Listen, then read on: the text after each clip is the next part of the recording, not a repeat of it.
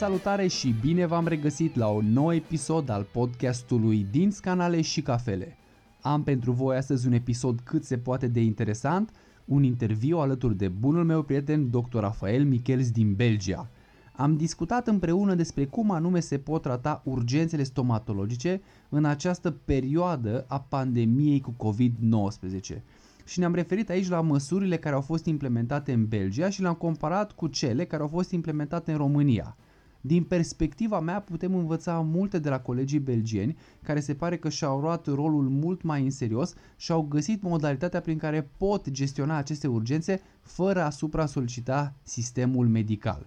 Însă nu vreau să vă stric foarte multe din surprizele acestui interviu, tocmai de aceea vă doresc audiție plăcută și ne auzim la final. So, hello everyone, and welcome to a new edition of the podcast. I'm very happy to announce that I have a special guest today, which is Dr. Rafael Michels from Belgium, and we're going to talk about how dental care, emergency dental care, is being performed uh, during the coronavirus pandemic. We're going to talk about how things are done here in Romania, and obviously, we're going to talk about how things are done in Belgium because that's where Rafael practices. And uh, yeah, We'll just see what are the main differences and uh, what they can uh, maybe do better, what we can take uh, from them. So, hi Raf, how are you? Hello, Bodan. Um, yeah, very busy at the moment. So, um, but for uh, everything else, everything is fine. So, uh, yeah, it's been a hectic uh, few weeks. Okay, so just just let's let the audience know that this is our second trial. Okay, so yeah. we, we already talked for 45 minutes, but without recording anything. So now, now let's say we're, yeah. we're in the mood. We have a pretty good idea about what the theme is and uh, we, yes. we, we have a better structure of this discussion.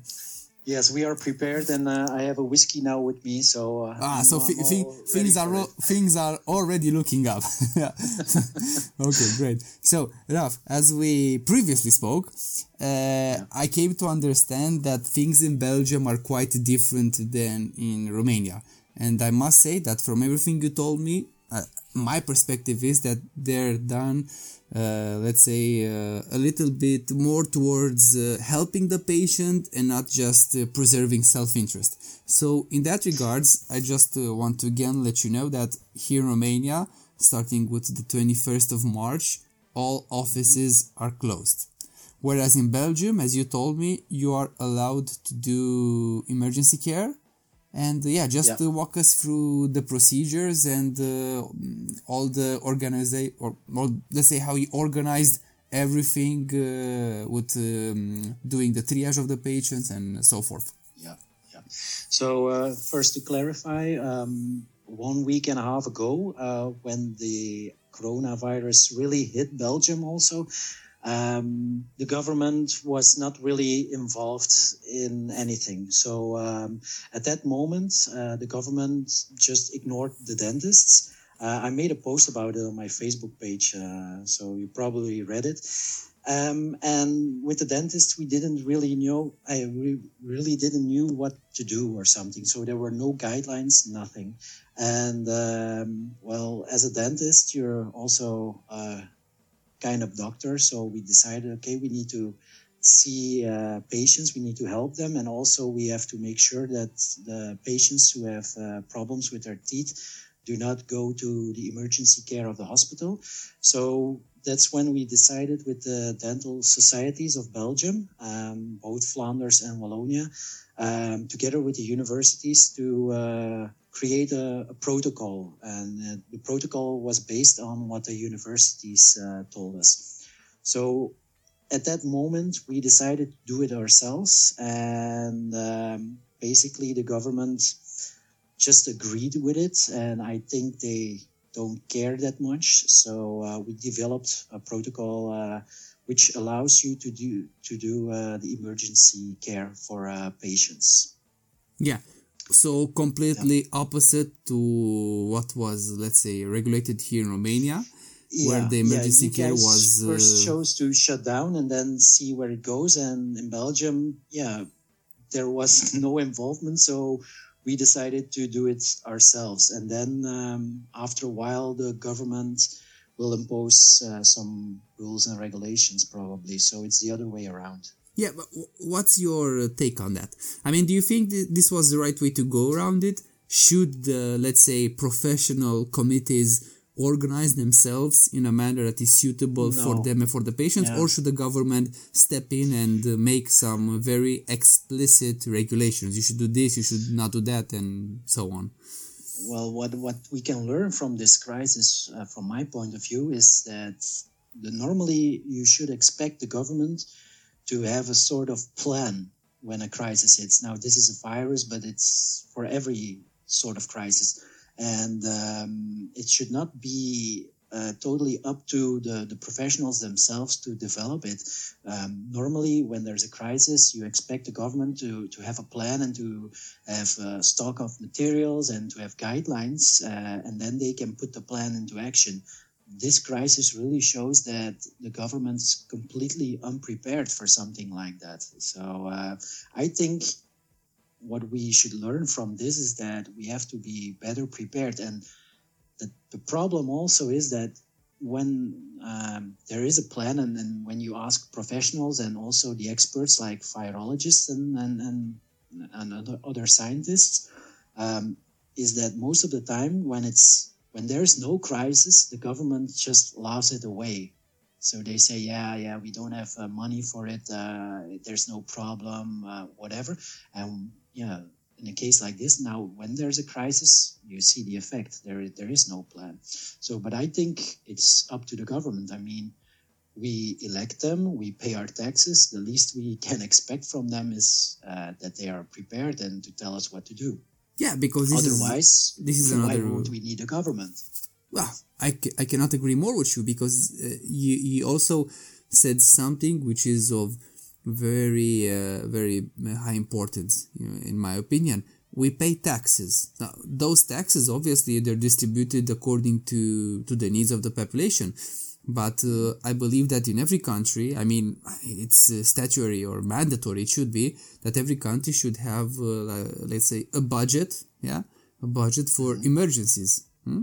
and in case of need yes. you can access that budget and buy uh, uh, whatsoever because now, for example, we have uh, this crazy situation here in Romania where you have uh, hospitals, doctors, like uh, asking people and uh, private business owners for donations. And I keep uh, yeah. asking myself, so if I pay taxes the last year, yeah, because obviously you pay taxes because otherwise, you know, the government shuts you down instantly. It's not like uh, you're two weeks late, boom, they shut you down. So you pay taxes constantly. And then when let's say you really need the state, you need the state to really do something that uh, helps you and uh, keeps you safe, then they tell you, yeah, we don't have money. Where's all the money that you, so that, i think that's universal. Where is all the money?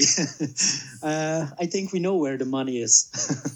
Yeah but it's not with the people. Yeah definitely not with the people because you know i i also helped and gave out a small donation. I also encouraged uh, like uh, not, i'm not talking about money. I also encouraged every mm-hmm. dentist to make a small donation in terms of materials to the hospitals so everybody yeah, I, I i said that around 10% so it doesn't affect your business that much mm-hmm. but you mm-hmm. also make a small donation you know there, there were people who said yeah but look i'm i'm a very honest living citizen i pay my taxes on time i pay everything that is needed of me. So why should I now give more? I mean, I'm doing everything that the normal citizen should do, and now it's asked even more of me, and instead I'm not receiving anything. So yeah, I cannot condemn those people because they're totally right.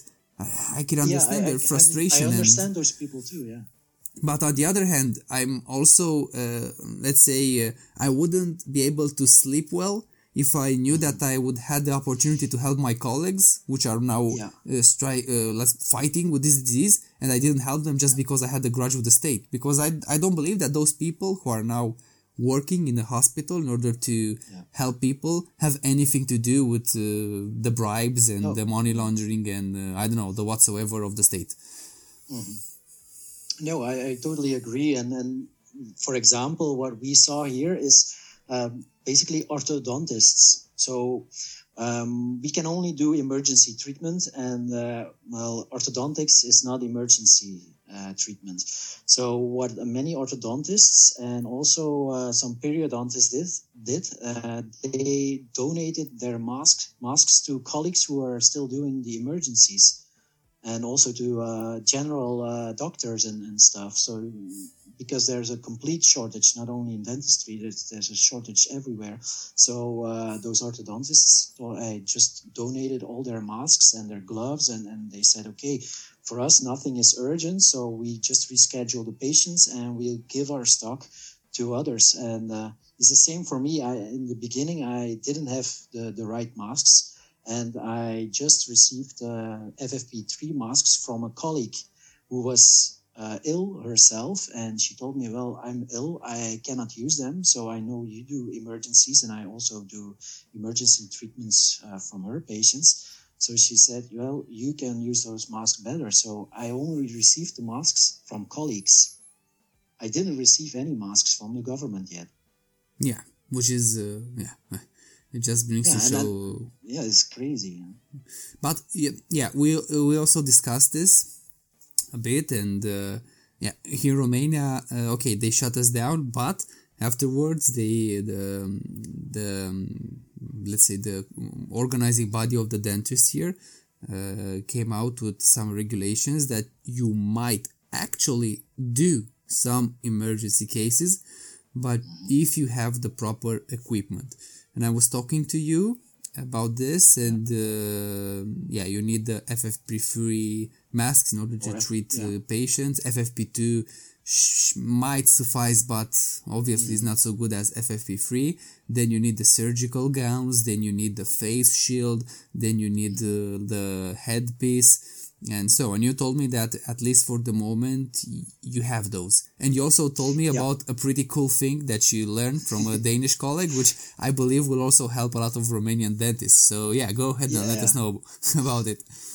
So um, I will tell you about what I'm wearing, and uh, tell you about uh, the thing Lars told me. So. Um, for the, my emergency treatments, I'm wearing a surgical gown, a surgical hat, an FFP3 mask, um, I put a surgical mask above it because it has, uh, you know, a plastic uh, opening uh, which uh, allows you to breathe out easier, but it doesn't protect the patient. So I put an extra surgical mask over it, and I use a face shield. Now the problem was that I only have a limited amount of surgical gowns, and I can sterilize those, so they're pretty heavy uh, surgical gowns but I can only use one uh, for the whole day. So if you treat more emergencies, well, that's not the best option. Um, and I was talking with uh, my Danish colleague, and he told me, you know what? I'm u- using a disposable uh, plastic poncho. So you know the poncho you wear on a festival when it's raining. So those plastic uh, transparent ponchos. And I said, yeah, that's actually a good idea. So I ordered 300 of those ponchos. So above my surgical gown, I just wear this uh, plastic poncho. And after the treatment, uh, if there's any blood on it or, or I, I used a, a, drill and I created some aerosol, I just dispose of that poncho and I can, my surgical gown is still pretty clean. It's, it's not perfect, but it's the best option at this moment. So you, you have to work with the, the means you have. And the poncho basically just costs 40 cents. So uh, that's a, it's an easy way uh, to work like this. Uh, the only thing is you you sweat a lot. it's yeah. warm. Yeah, okay. and and this is a very good idea. And I believe for the people here, yeah. now we have a, a, big music festival near Cluj called Electric Castle, and every year it rains here. So I yeah. believe that a lot of dentists are very used to wearing those kind of ponchos. Maybe they have some of those ponchos at home, so they can use them. This is a very good idea because if you can uh, sterilize the surgical gown, then mm-hmm. yeah the poncho is uh, very adequate to protect yourself and then reuse the surgical gowns because obviously we also are confronted with a shortage of uh, materials here as well so yeah, yeah, this is a very good advice very good thinking from uh, from lars thank, yeah. thank you very much for the for the good tip and uh, yeah but uh, on the other hand i also told you that we have a requirement for this thing, which is called the nebulizer, and which costs yeah. around 4,500 uh, 5,000 euros if it's a medical nebulizer. You, on the other hand, do not have such a requirement, a specific requirement, I mean, uh, in No. order to allow you or to not allow you to do your job. Yeah, no. So I, I told you, and I was also surprised that it's actually more expensive in Romania than it is in Belgium. So Belgium it was uh, 2,400 euros. So it's almost double the price in Romania, which is crazy. Um, and We're yeah, not Schengen, eh? We're not Schengen, so I don't know. Maybe maybe Yeah, that's the maybe. reason. Yeah, but we do not require that because it's also when you look at those devices, there is not much science behind it that it really works that well. So what we learn from uh, disinfection protocols is you will always need to wipe. Uh, so a device like that, it's it's not really proven.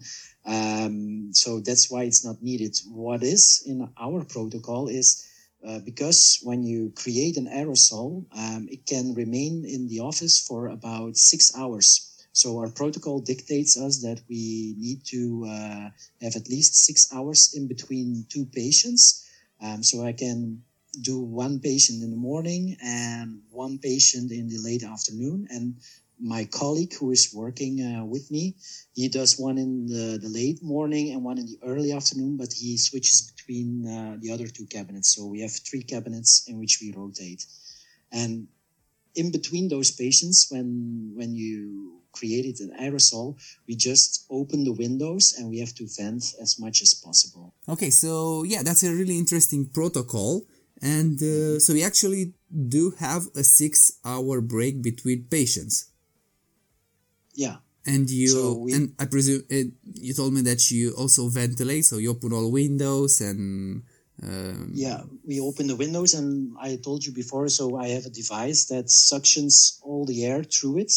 Um, if it's on silent mode, it's uh, good enough for 25 square meters, and if it's on full power, it's about 100 square meters. I have two of those devices, so they cover the whole uh, office. And it has a HEPA filter and a UVC light, so it kills all bacteria and viruses all together. But that's something I uh, already had. So um, it was because I in, in the past I had some uh, problems with you know s- sinus problems and stuff like that, and I was thinking, okay, maybe it's because I'm working in a not so clean environment as a, a dentist. So I went searching and I found the device and I plugged it in, and it's crazy. It actually res- I solved my sinus problems, and what's really crazy is that after a certain amount of time, uh, the lamp just doesn't work anymore. And you never pay attention to it, but I can feel it when it doesn't work anymore. So after two days that it doesn't work anymore, I, I'm like, yeah, I'm now looking at the device. Okay, it stopped working. so it, it really does something. So in, in this in these times, you know, I'm- happy to have it. Yeah, and you also told me that uh, because in my mind, this type of devices were like I was thinking, okay, maybe it can I don't know suction like 10, 10 square meters, maybe 15 But you told me that uh, in fact it does a pretty good job and it can cover like uh, you told me one hundred square meters at full power. Yeah, yeah. So yeah, yeah and so you can program them and at nights uh, when i'm not in the office they're uh, all uh, both of them are on full power and during the day they're on silent mode so they still work but less. But every night um, they're programmed at uh, 10 uh, p.m they start uh, working until 6 a.m the next morning so eight hours they go on full uh, suction. Yeah. No, so yeah, it's a good device. So maybe some dentists in Romania also have it. Otherwise, I don't know how much. How much does it cost? Do you have any idea how much you paid for it? For the yeah 400, 400 euros for one Okay, so it's definitely not such a big investment, but probably now it's No. one thousand four hundred euros. You know, so Probably now there's the corona multiplication factor. yeah, because Yeah. it's crazy now. Everything costs. I I would say like maybe even four times or five times more than it cost before the pandemic. So definitely somebody's getting richer. There's no doubt about it uh, in these uh, times because uh, as I as I told you, I'm al- always receiving because I've I've searched a little bit about this nebulizer. I wanted to see exactly what's it about, what type of devices, and you know you have a lot of dealers that now are making you the best offer. so, so the best offer in these times is something that you don't want to take advantage Yeah. of. So I I would advise everybody who is listening to maybe have a little bit more patience and just wait it out. because Yeah. yeah. I think that's the best to do for uh, your purse. yeah so but okay so uh but working as you do now do you have basically Mm-hmm. like four patients a day yeah or six yeah, four, uh, and if necessary, I can do six. okay so between four and six so obviously this is not a financial model that is suitable for the long term so i, I presume that you're not uh, making profits doing this No, at the moment um, we're working at a loss. Um, so yeah, every month I'm bleeding a lot of euros. um, but I told you, uh, I think it's our duty to help the patients and to avoid that they go to the emergency care. So, and how long is this sustainable? Eh? Um, well, until you run out of money. but um, yeah, this is not a sustainable model, um, not a sustainable business model. No, it's impossible. And um, I was also happy because we were talking about that earlier on uh, about uh, your employees and if you can put them on temporary leave. So I'm happy that after a week of negotiations in Belgium, it's now possible to put your uh, assistants on uh, temporary leave, and the government now pays uh, for them. So uh, it's different than uh, from what I understand. That yeah but like i didn't Romania. ask you previously does the government pay 100% of their salary or does it pay No. no Seven, 70%. So what the moment for the moment, so my assistants are now on temporary leave because yeah, there's no work for them. Um, so the government now pays them 70% of their income, um, and they will get it like they would normally get it, except not from me, but from uh, the government Yeah, the government. And Okay, so because we have the same fear here in Romania. We can place them on temporary leave. You get uh, they get seventy five percent, so it's even better here in Romania. But the only catch is that you need to pay them, and the government will reimburse you afterwards. So basically, you ha- need to fill out all the forms and everything. You pay more them, bureaucracy. yeah, uh, you pay them, and then you need more bureaucracy in order to get your money back. So, okay, for small businesses, I think this is a model which is easy to do uh, because if you have like I don't know four or five employees, yeah, you you you probably have some money stored away somewhere and you can pay them. But you know, if you have a big clinic, let's say you have like 20 employees or 30 employees and you have no income because you're not allowed to work, paying 30 employees 75% and uh, afterwards waiting uh, one month for that money to get back to you having no income at all it might be problematic because um, you still have to make payments. You have to you have due rent. You have uh, loans interests uh, um, i don't know maybe uh, you also have uh, let's say medication that you need because maybe you have some chronic disease maybe you have some uh, relatives who have chronic disease and you need to help them out. So yeah it's it's definitely not an easy situation but for the moment i believe it's uh, the maximum that can be done. Because the governments seem to be i saw this trend in europe and you can tell me if it was the same in belgium or not. It's, it's so at first everybody's very chilled and relaxed about it. It's like yeah yeah no problem just one case just two cases. Then you know like you have 50 cases 100 cases and people start taking it seriously but not really seriously enough so there's there's no countermeasures in place there's there's nothing really about it and then, you know, when you have the boom and people start panicking, you don't have people coming in the office, you don't have people coming to jobs, you have people uh, flocking to the supermarkets, then they start thinking about it. But it's already too late because, let's say, businesses have begun to suffer already and are demanding measures. And then you have no measures. Yeah. So, I, I, No, it, it's exactly the same here. Um, so it, at first, uh, people were laughing it away, like, "Oh yeah, it's just a a, a flu, uh, nothing more, nothing to worry about." Um, and then it started to get more serious, and so at a certain point, the government uh, was talking about taking measures, but still. You know, when they shut down the bars and the restaurants, um, they said, uh, I think it was on a Thursday, they announced it that uh, the day after at midnight, the bars would close. So what did you see? A lot of lockdown parties. So you had all these uh, people going to parties uh, in small uh, places, all crammed together, drinking beer, just finishing the barrel. Uh, and now we're having the first casualties of those parties who are now hospitalized. So was not the best move. And also with our neighboring countries, especially the Netherlands. It, the Netherlands in the beginning was way, way more lenient than Belgium. So we had a situation that Belgium at Friday at midnight went into lockdown. So at Saturday you couldn't go to a bar or a restaurant, but in Holland you could. So you saw all those Belgians crossing the border, going shopping in in, in uh, the Netherlands. And, and going to bars and restaurants. So it was ridiculous. And now, after a week, and you, we today we had uh, 2,600 uh, infected people in, in the hospital in Belgium, and we, uh, I think it was about uh, 280 deaths. So now everybody realizes it's it's serious, and now they they start to follow the rules. But still, with the good weather, people want to come out, and yeah, the police is on the streets and, and finding people. So. Uh, okay, so it's it's a little bit uh, let's say worse than in Romania.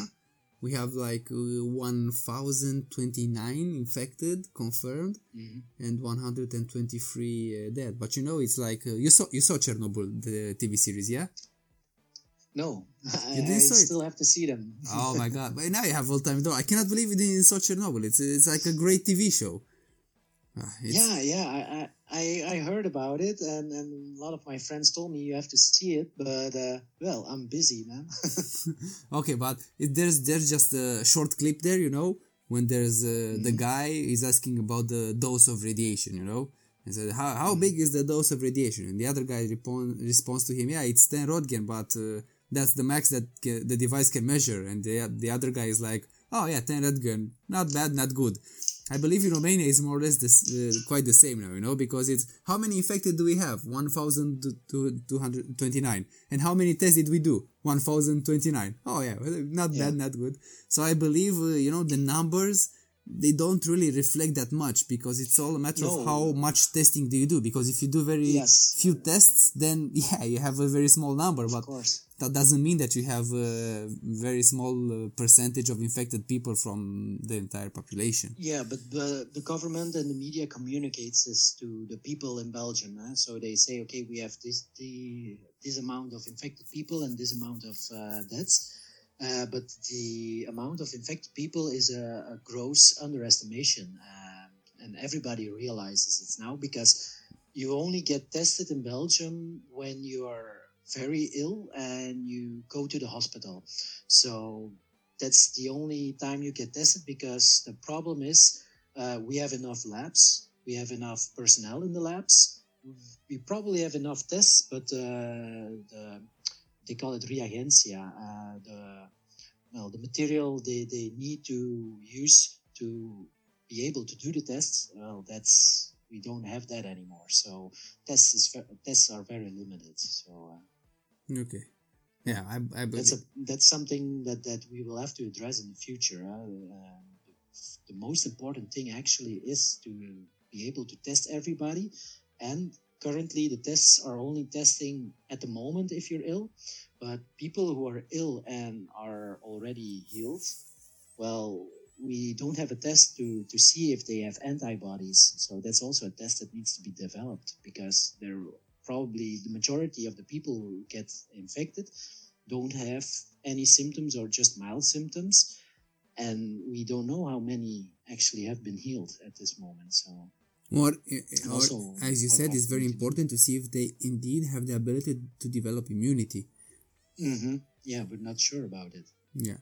So uh, yeah, also also the vaccine is something that uh, yeah we talked about, and it seems. Uh, mm-hmm. Uh, Eh, so you told me that from your perspective you have some insight and it might be possible because as I as I previously said, this being a, a RNA uh, virus, uh, mm-hmm. it has the chance to to mutate. But you told me that you read yeah. that uh, yeah, it's not yeah, quite I, like that. I, I, by by coincidence, I, I read that today. So uh, that uh, our virologist here in Belgium. Um, were researching it and they said, well, the rate of the mutation of the virus is actually slower than the normal flu. So the problem with the normal flu is that it mutates every 10 days or something. Um, so if you get a vaccine for the normal flu, it only works for for that year.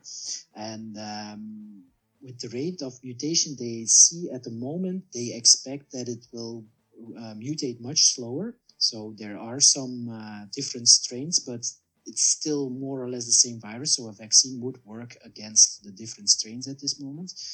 Um, and they expect actually, if it's really like this, that it that it's probably going to be a vaccine more like for measles. So you only have to be vaccinated every five or ten years or something. So if that would be the case, that would be awesome, of course. Um, but that's that's what I read today and uh, and what the virologist uh, said here. But know, we'll have to see. But if it would be like that, well, let's hope that we have a vaccine uh, pretty soon. But what they think is that uh, the vaccine will only come in uh, 2021. So yeah, we'll have to cope with this at the moment and probably um, deal with the fact that we the majority of the people will get infected and let's hope that uh, natural immunity uh, will come yeah, but can you think about, uh, let's say, the the boost that uh, the country who develops the vaccine will get? I mean, it's. Uh, I, I, I believe I, believe you know mm. just by reading and um, looking at things I believe that now we're not actually seeing the real race because I believe now the real race is uh, exactly this developing the mm. vaccine because yeah, the I'll, one who develops I'll the place vaccine. my bet on South Korea. Yeah, you believe South Korea will do it? No, I know. Yeah, because I, yeah. you know, I was talking with my um, with some Italian friends about the Chinese convoy that they sent to Italy. You know, so mm-hmm. uh, yeah, so basically the the Chinese convoy that they sent to Italy arrived in Rome, and they never have gone even once to the northern part of Italy, which was the most hit. So you send a convoy of experts to help you treat the the disease, but you never go to the diseased. So it, yes. it seems a little bit uh, strange. And uh, I also more of a PR stunt, maybe. Mm, possibly, but maybe they also come to see exactly how the virus be- behaves here as well. You know, because mm-hmm. it's important to have yeah. something that works everywhere. So a vaccine that works also in Asia, but also in Europe, because yeah, maybe it has I don't know different circumstances here and it can develop yeah, but who knows? You know, uh, conspir- you found a lot of consp- conspiracies now, or uh, let's say yeah. theories going around. But the the thing that uh, I think is the most important in terms of uh, of let's say the number of cases, it's the high density areas, because in Italy, the Bergamo Milano area, that's a hugely populated area. So uh, I believe that it's almost uh, more, even more than half of Romania just in that uh, 60, 90 kilometers between Bergamo and uh, Milan. So that's why I don't believe that, for example, here in Romania, we'll have those those numbers because we don't have the population. I mean, yeah. obviously, yeah. when you have a city of six million, yeah, it can just look at the United States. I mean, it's like they're racing. Mm-hmm but it's it's I think it's only one of the factors because where where I live here in Flanders, so um, it's one it's one of the most densely populated areas in Europe, and we at this moment, and let's hope it stays like this, um, we have things better under control. Um, I think there are several factors uh, why why Italy is, is affected uh, way worse. So for some reason we have more ICU uh, units than anywhere else. So for once, we're lucky here. So that's a good thing because Italy has less capacity um, per inhabitant than uh, Belgium. Uh, Italy also has an older population, and older people are much more affected. And it also has to do a little bit, uh, I think, with, with, culture because we see that in in Flanders, eh, so the region where I live in, we see that also. So when I think about Italy, what do you think about? People are more closely related and, you know, give uh, kisses and, and they're more physical. Yeah. And they, they like social interaction. Definitely, definitely. so and then I see it because uh, so in in the Flanders region where we have five provinces. Um, and the province where I live in uh, is the most affected one. So we have the, the yeah the most infected people, and it's way more than than even our neighboring province. And we we are the province with the most uh, uh, immigrants, and it's a lot of Italian people and a lot of Turkish people, and those people. Um, yeah, well, those people, and so we, everybody here is is is more closely in their community. So Mhm. it- for the virus, it's easier to spread. Yeah. and Yeah, it's yeah. also one of the factors, I think.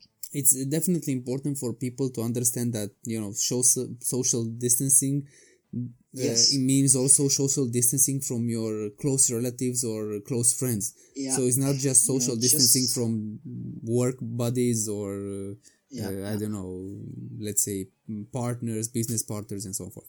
Yeah, but Yeah, and, let, and keep your kids from your grandparents and stuff. exactly exactly. yeah think, things will definitely let's say alter the way you are living but uh, yeah there's no way around it at the moment because uh, Mhm. d- crashing the curve is uh, probably the most easiest thing to do right now in order to manage the whole situation and just to get back to the emergency uh, dental care that you provide it's also very important to highlight the fact that not every office works as you do. So it's not like uh, you have all the dentists working in belgium uh, like that. So yeah No, no. just just uh, let us know a bit about also about the triage part which is very interesting and it's very well thought and from my perspective it can also be implemented here in romania if there's a will from the governing bodies Okay, so I will explain this, discuss a little bit about uh, the system um, we, we put up and, and what we did in Belgium. So we developed a system with the dental societies and universities, and the problem would be that um, there are only a few offices who can work according to protocol. And basically, the reason is simple there's not enough material. So, to give you an idea, in Belgium, there are about 8,000 to 10,000 dentists but at the moment only 150 offices are open. So those offices and we are one of them are the emergency offices. Now if you would just open it to the public it would be chaos. You would be swamped with patients calling for minor issues. And yeah 150 dentists cannot take on the whole country.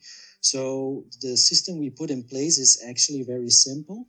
So the patient, when he is in pain um, or when he has a problem, he first phones to his own dentist, and we expect um, solidarity amongst the dentists so that they still answer the telephone for their own patients. So if you're a patient and you're in pain, you phone your own dentist first, and then your dentist will do the triage. Um, and what is called an emergency in Belgium is basically a trauma, uh, a life-threatening. Uh, circumstance, uh, which is yeah almost non-existent in dentistry, and toothache, which cannot be managed with painkillers. So if you have one of those three, um, the dentist will say, okay, um, I will give you uh, a phone number of uh, one of the emergency services. So then the patient phones to, for example, our office. So we we are not swamped with uh, phones of patients. So uh, they they don't phone us that much. So basically, the triage happens before they call uh, the emergency care. And even then, we still ask uh, some questions like Are you ill? Do you have any symptoms? Have you been in contact with anybody who has uh, some symptoms? Um, okay, how long did, are you in pain? Did you take any painkillers? And if we deem it to be an emergency, then we schedule them. So we can manage um, the problems like that. And also, we managed to, uh, with the societies, get this into the media and with the government. Like uh, in the media, there there there was a. Uh, a report and even an interview like if you have a broken teeth it's not an emergency. If your teeth fell off your prosthesis it's not an emergency. Do you, do you have a broken filling and it's sharp it's not an emergency. So patients realize okay i'm only going to be treated for a real emergency. So that way we can manage this crisis at the moment. It's not possible for the long term, but for a few weeks at this moment, this is a good system. So we don't get swamped in, in unnecessary treatments. So. Yeah, so basically everybody's doing uh, their part. But uh, Yeah. can you please tell me how uh, were the 150 operatories selected? So what what was the criteria which deemed them ready Volunteers. or fit? yeah so basically um, they, they are volunteers. Um, so we had a discussion with some of the big dental chains. Uh, they first uh, started this and they they were like okay we need to help the people. So they contacted the societies and we contacted the universities. We put together the protocol and then we put it on the website of the dental societies and it, there was a form on our website and if you were able to follow the protocol, so we put the protocol first, so you have to click the link. If you were able to follow this protocol, you could apply to voluntarily be an emergency center. So it's because you want to, not because of money, because I told you we, we work at a loss, but it's, I think it's a, it's our duty to our patients yeah, it's the And right thing to do. yeah also uh, the society now uh, has received some masks through private ways. And um, so the the resources uh, the problem was because there's a such a shortage of resources we have to use them the most efficient way. So the emergency centers get priority. So they first receive uh, some masks or some gowns when they're available so they can still do the emergency. So it's about efficiency and, and getting the most out of the, the few resources we have.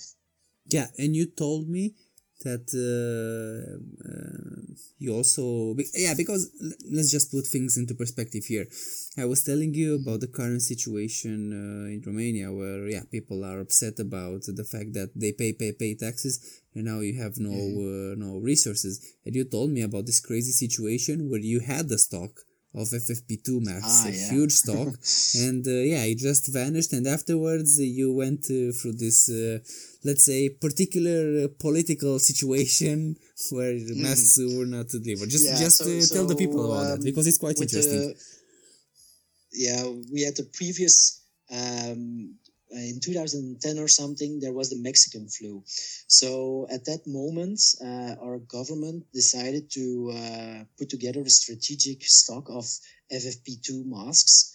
And uh, it now came in the media that last year uh, they destroyed six million of those FFP2 masks, and they didn't replenish it because, yeah, budget cuts and they didn't think it was necessary because yeah who expects a pandemic so um, they destroyed 6 million masks uh, which could have been used at this moment and then also Highly uh, useful. i talked Highly useful, yeah. yeah. Okay. Ah, okay, okay. so, and then also I talked uh, to you about uh, the politics. So, even during the crisis, politics uh, still go on. So, for example, we had a, a politician from a party which is not in the government, and she was able, together with some entrepreneurs, to get five or six million masks into Belgium. So she said to the government and to our Minister of Healthcare, well, I am able to get those here. Uh, so if you want, um, don't worry about it. But then, of course, the government said, yeah, well, we have our own contact and it was within their party. So they ordered 5 million masks. I think it was from Turkey. And yeah, it never arrived. So, and they basically did that because they didn't want to, uh, allow the, the party who was in the opposition to get uh, good PR from it. Uh, and now in the end, uh, they, they still had to go with with the, the opposition. Problem was that we lost again uh, five or six days with that. And so you, you see, even in times of crisis where the government ignores the professionals, where the government has no plan, they still have time for politics. It's, it's insane. Yeah, it's. I mean, you can see this all over Europe because I I think this was a real trial for the European Union, and uh, Yeah. it's my sincere opinion that it failed. It failed uh, in a very lousy way, to say the least. I mean, you can see that uh, when the crisis, uh, let's say, developed, uh, uh, especially in the bigger countries, they uh, would only focus on their self-interest. So, I mean, this Yeah. European Union was supposed to be, uh, let's say, a union that should provide the help required in times of need. Otherwise, we all know that when things are nice and sunny, yeah, we're all happy. So yeah, I- I, I, don't know. That, that, that's also what uh, Ursula von der Leyen is uh, uh, talking about. eh? So she urges uh, that the countries open the borders. Or the problem was, for example, uh, some hospitals in Belgium had, a, had placed a big order before the crisis, but when uh, the outbreak happened, uh, a lot of those masks were still in Germany in the depot, and Germany just closed the borders and confiscated the masks that were intended for Belgium. So yeah, not much uh, of a European Union in, uh, at this moment. Yeah, no, Yeah. you know, Romania did the same. They confiscated masks that were bound for Italy from China. So it just goes to show you that the, the mentality is uh, is the same regardless of uh, rich or poor. Uh, because obviously Germany is doing far better than Romania is, but I still don't believe that this is an excuse. I mean, we should help each other regardless of uh, let's say where we are on the current political and economical scale because this is what the union should be about i mean helping each other Yes. in an equal What- manner so not Yeah, uh, i'm helping problem you is- more helping you yeah, less now- Yeah. yeah, the, the problem now with, with all those countries deciding uh, it's basically each on their own is that afterwards, uh, I think this this is going to be very bad for the European Union. This could go uh, two ways, or there is going to be more unification, or uh, I think it might be slowly the end of the European Union yeah in the long term. This might might start the disbandment of, of the European Union.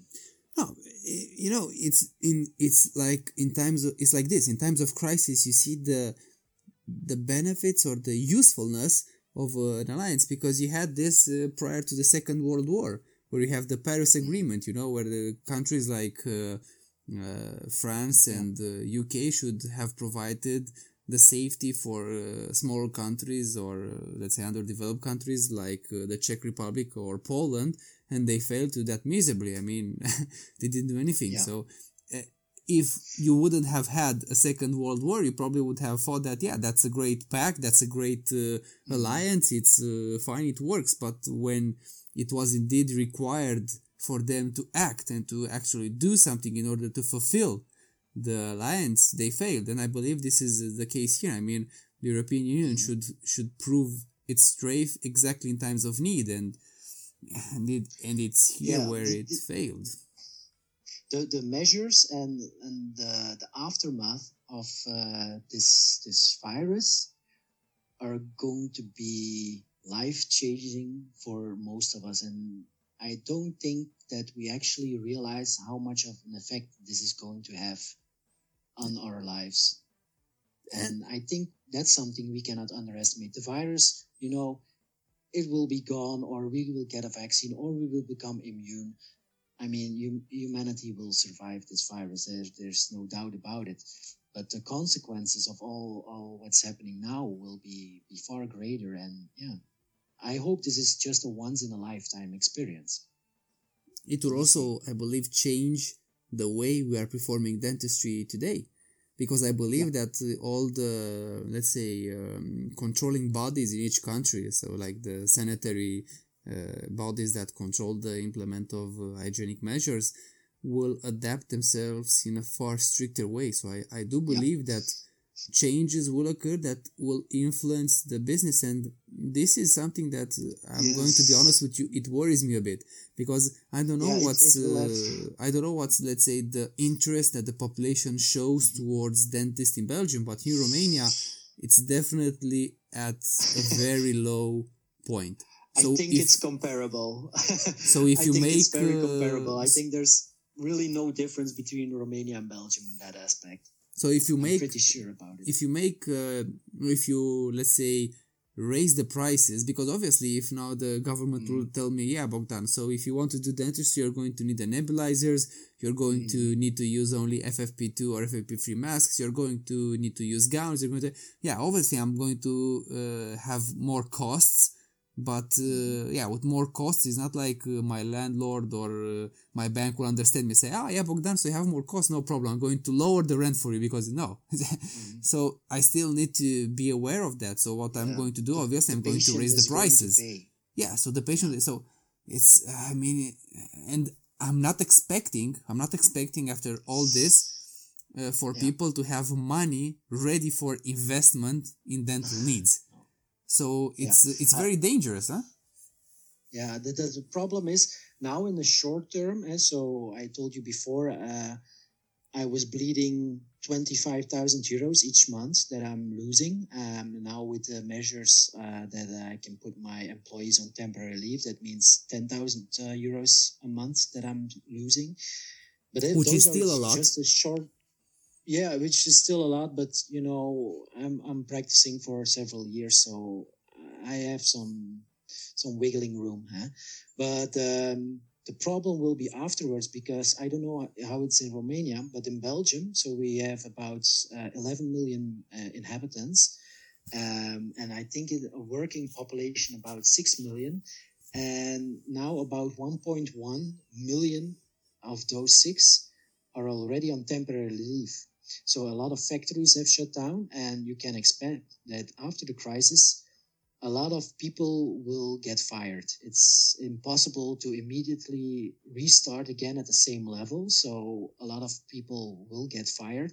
So they will lose a lot of income, which also will affect our business. So we will feel this for a much, much longer time than just a few weeks or a few months. Yeah, definitely. I would advise everybody, especially I would advise those dentists who are, let's say, in the first two years maybe of practice to, mm. I don't know, expect at least six months of uh, making ends meet. So I don't believe, I don't believe we, yeah, I don't believe, I mean, we were talking also about the, let's say, date at which we might start uh, working again on a normal rate mm-hmm. and uh, we basically came up to the conclusion that it's going to be around june something uh, yeah probably because uh, like i told you i'm, I'm in the board with uh, our dental society and we completely so normally it's it's until next week we completely expect that it at least gets extended for two weeks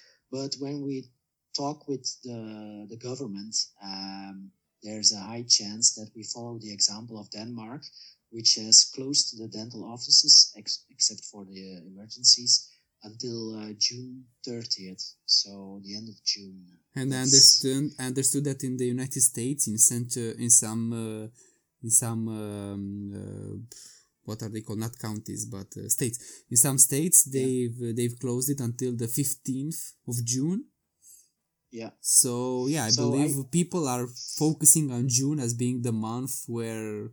Yeah, probably.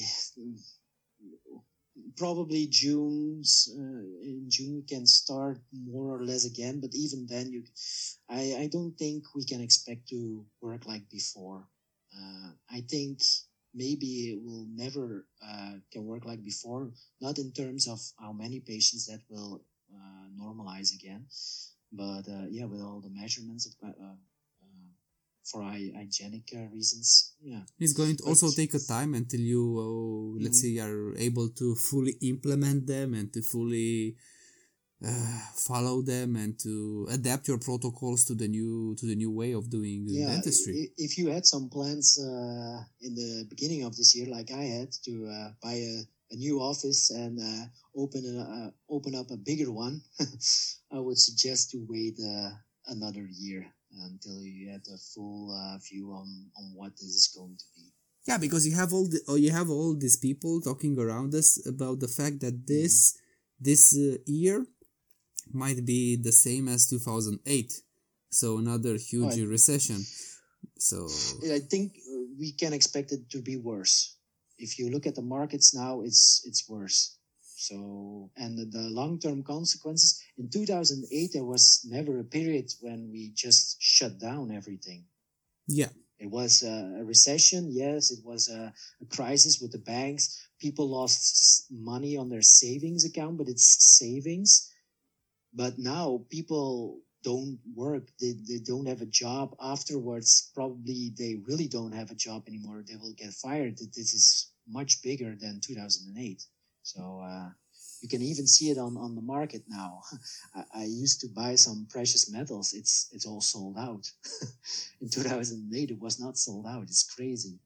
yeah, no, I, I saw I saw that if you have if you are now uh, let's say a player on the stock market, ah, you, you're facing difficult times. You're definitely facing difficult times, but.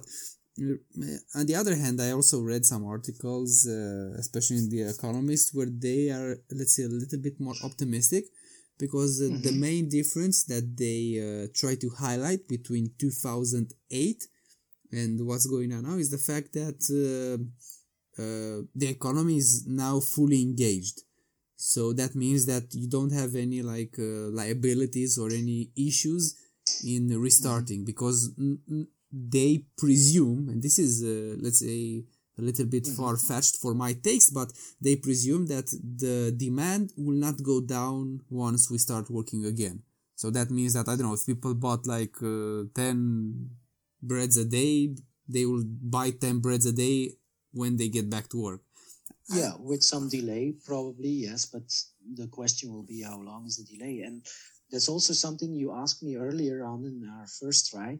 Um, uh, do the banks uh, allow um, Ah, some some lenience. extra loans or or some leniency.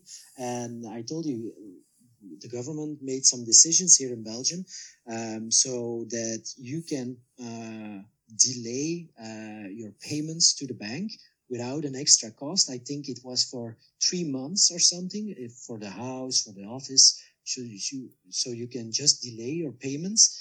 Um, and I think it's even an extra few months with a small cost on it. So there is some delay and also uh, some certain taxes we have to pay are now postponed. So we will still have to pay them, but they are being postponed for at least a quarter or until six months. So uh, in that way, they want to provide some oxygen uh, to uh, some businesses. Yeah, they're, they're doing the same thing here. I mean, uh, they're talking about postponing uh, the loans for nine months, which means uh, until the end of the year, which can be a real breather for uh, for a large part of the population. But it only seems fair. I mean, uh, it, it it seems the right way around it because what would be the point in a bank to uh, let's say uh, force you to make some payments out of thin air? I mean, the interest of the banks obviously is to get their money back. Otherwise, uh, Yeah. if you go bankrupt, otherwise they- what they what can just- the bank do yeah. with your uh, with your ultrasonic scaler? Come on, they're going to Yeah. take it, but they're not going to make a profit out of it. So it's not uh, of interest for the bank to take stuff, for example, from your dental office to sell them. It's Mm-hmm. no, but yeah, it, it, these are the times that uh, we are uh, looking towards. Yeah, and, and the other thing, I also, you know what, from my perspective, will definitely change, and I'm really looking forward to see how this summer will be. I don't know if all these events that we had in the past will still go on in the future in the same manner. You see, like all these big festivals, all these big concerts, uh, all these big gatherings. Yeah, they're they're all cancelled here. I'm not the festivals yet. So uh, festivals in Belgium are holy. so so um those are not yet cancelled. I expect them to be cancelled eventually, but uh, they're they're still hoping. So No, but imagine, imagine. Okay, so let's say you have from. Uh, so right now you told me that Belgium is at how many cases? It's. Uh, 2,600 today infected cases and. Ah, no, look, I'm looking on 280 wor- I'm or working on Worldometer, and you're at six thousand two hundred thirty-five. This is Oh. what this is what Worldometer says. Belgium with one Okay, way thousand more than- one thousand three hundred new cases today. Ah, yeah, yeah, but uh, 2,000 and, and so much people are uh, in the hospital. Yeah, yeah. Yeah. It's not the infected. Okay, Yeah. but just imagine that out of all these people, I mean, you managed to heal everyone except one, and that one goes to a festival. I mean, Yeah.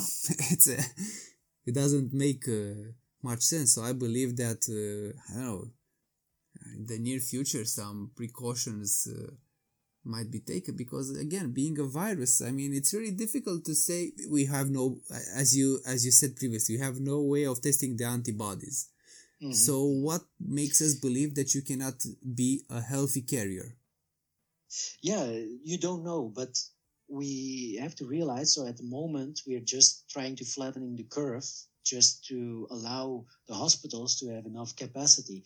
But flattening the curve, eventually, the outcome is more or less the same in cases of infected people, which everybody thinks will be the majority of the people, uh, like 70 or 80 percent, will get infected, and they will get some sort of immunity. We will have to see if it's full immunity or partial immunity.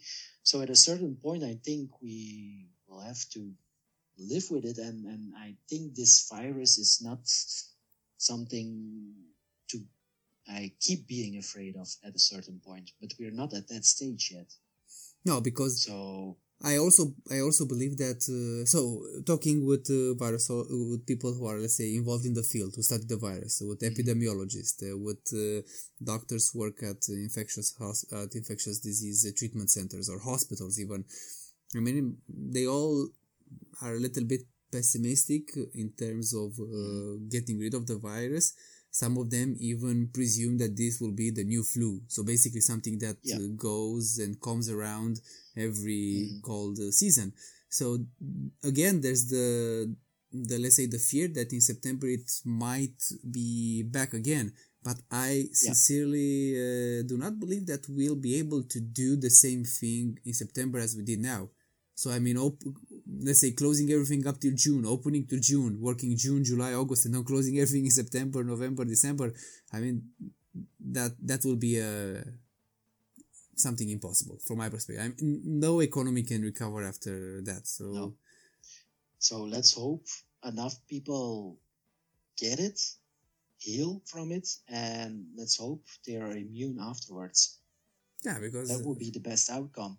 And if we can manage to to allow the hospitals to to treat everybody who has severe symptoms, then yeah, basically that's what every country now is trying, and and one succeeds a little bit better than the other, and, and yeah, and hopefully, but hopefully we will by have to by learn to live with this. yeah, yeah, yeah, and uh, hopefully uh, the main uh, the main objective would be to to maybe I don't know. It seems far fetched now, but you never know. To maybe develop some fast tests that will be able to show you even uh, uh, the so to show you the carriers, not to show you the disease, to show you Yeah. even if the asymptomatic patient has it. So before starting a dental procedure, I don't know. You can send the patient to do the test. The patient comes back because this is something that worries me, uh, namely the the um, role of the dentist or the role that the dentist might have in being uh, one of the main vectors of uh, Yes. transmitting the disease because uh, we're working only with aerosols uh, every day so if we go back to Yeah. working like we previously did and we have no ways of testing the patient you might have uh, let's say these uh, huge incubation pots where you get like uh, 50 60 new cases every day from one dental office and yeah, Yeah. that that would be pretty bad so Yeah. I, I I would believe that this would let's say be maybe a solution even if we don't find a vaccine if we if we don't find anything uh, just yeah just test and if that patient is healthy treat him if not Yeah. just do the let's say do the same thing that like you're doing today so different measures Yeah, for different and- and- patients and just quarantine. I just don't treat them for uh, two or three weeks, and then normally he should be healed. Yeah. and then you can treat him. yeah yeah yeah, yeah. no no no no it's uh, I, I believe this is the right way to go but at the moment yeah we're stuck in this limbo in belgium treating patients uh, in 150 offices in romania treating uh, zero patients in zero offices maybe this is you know maybe this is a strategy so the patients will have a lot of uh, dental problems so we have something to work afterwards you know?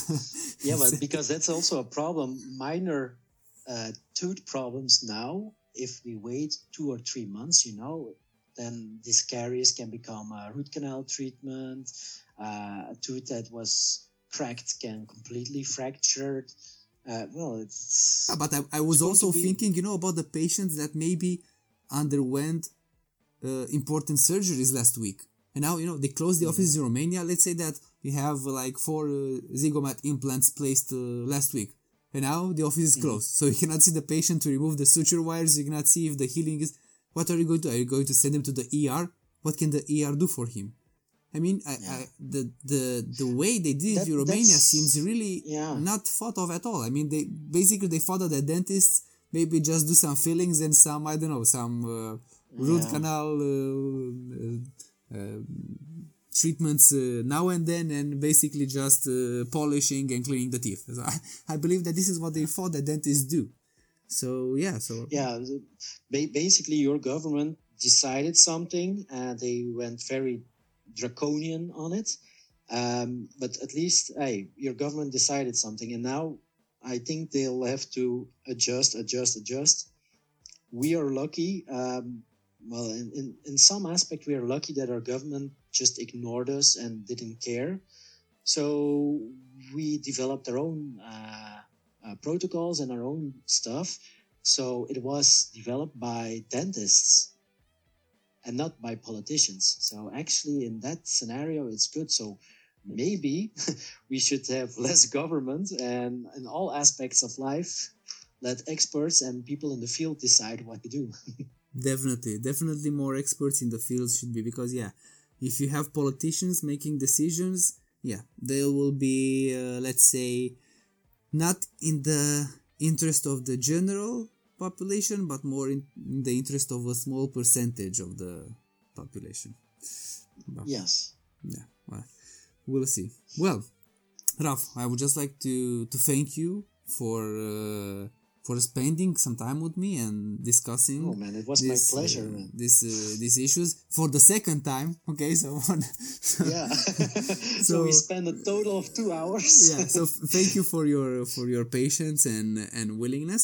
And uh, yeah, so guys, if you want to maybe ask uh, Raf some different questions, or maybe yeah, you, we also have a lot of Romanian dentists in Belgium and maybe they would like to ask you something or maybe they will need an advice from you.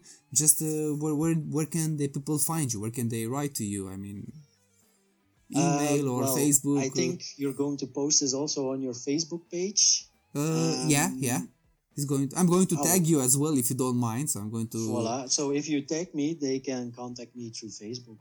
I think it's the easiest.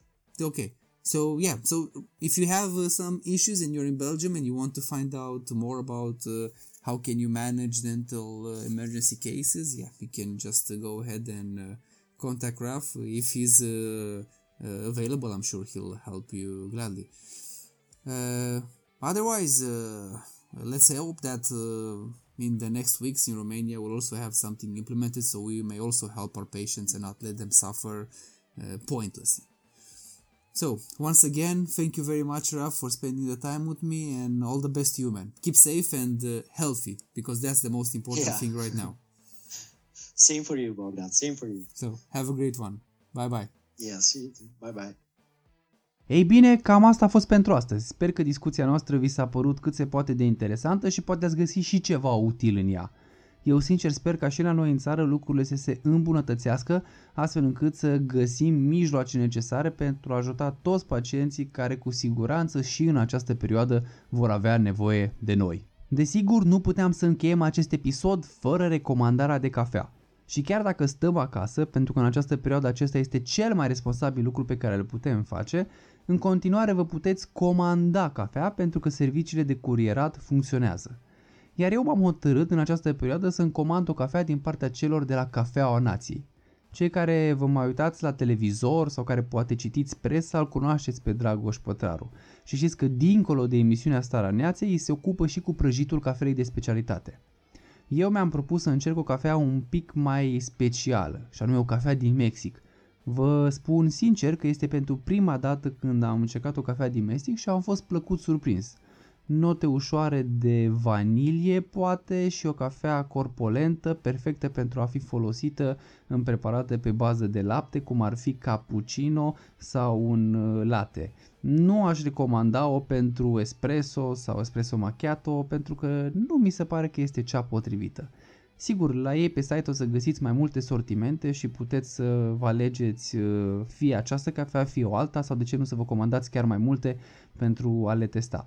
Știți voi cum să faceți, căutați pe net starea neaței și de acolo, de acolo încolo vă descurcați. Până data viitoare, multă sănătate vă doresc, tot ce faceți, faceți cu pasiune și nu uitați, beți și o cafea bună între timp.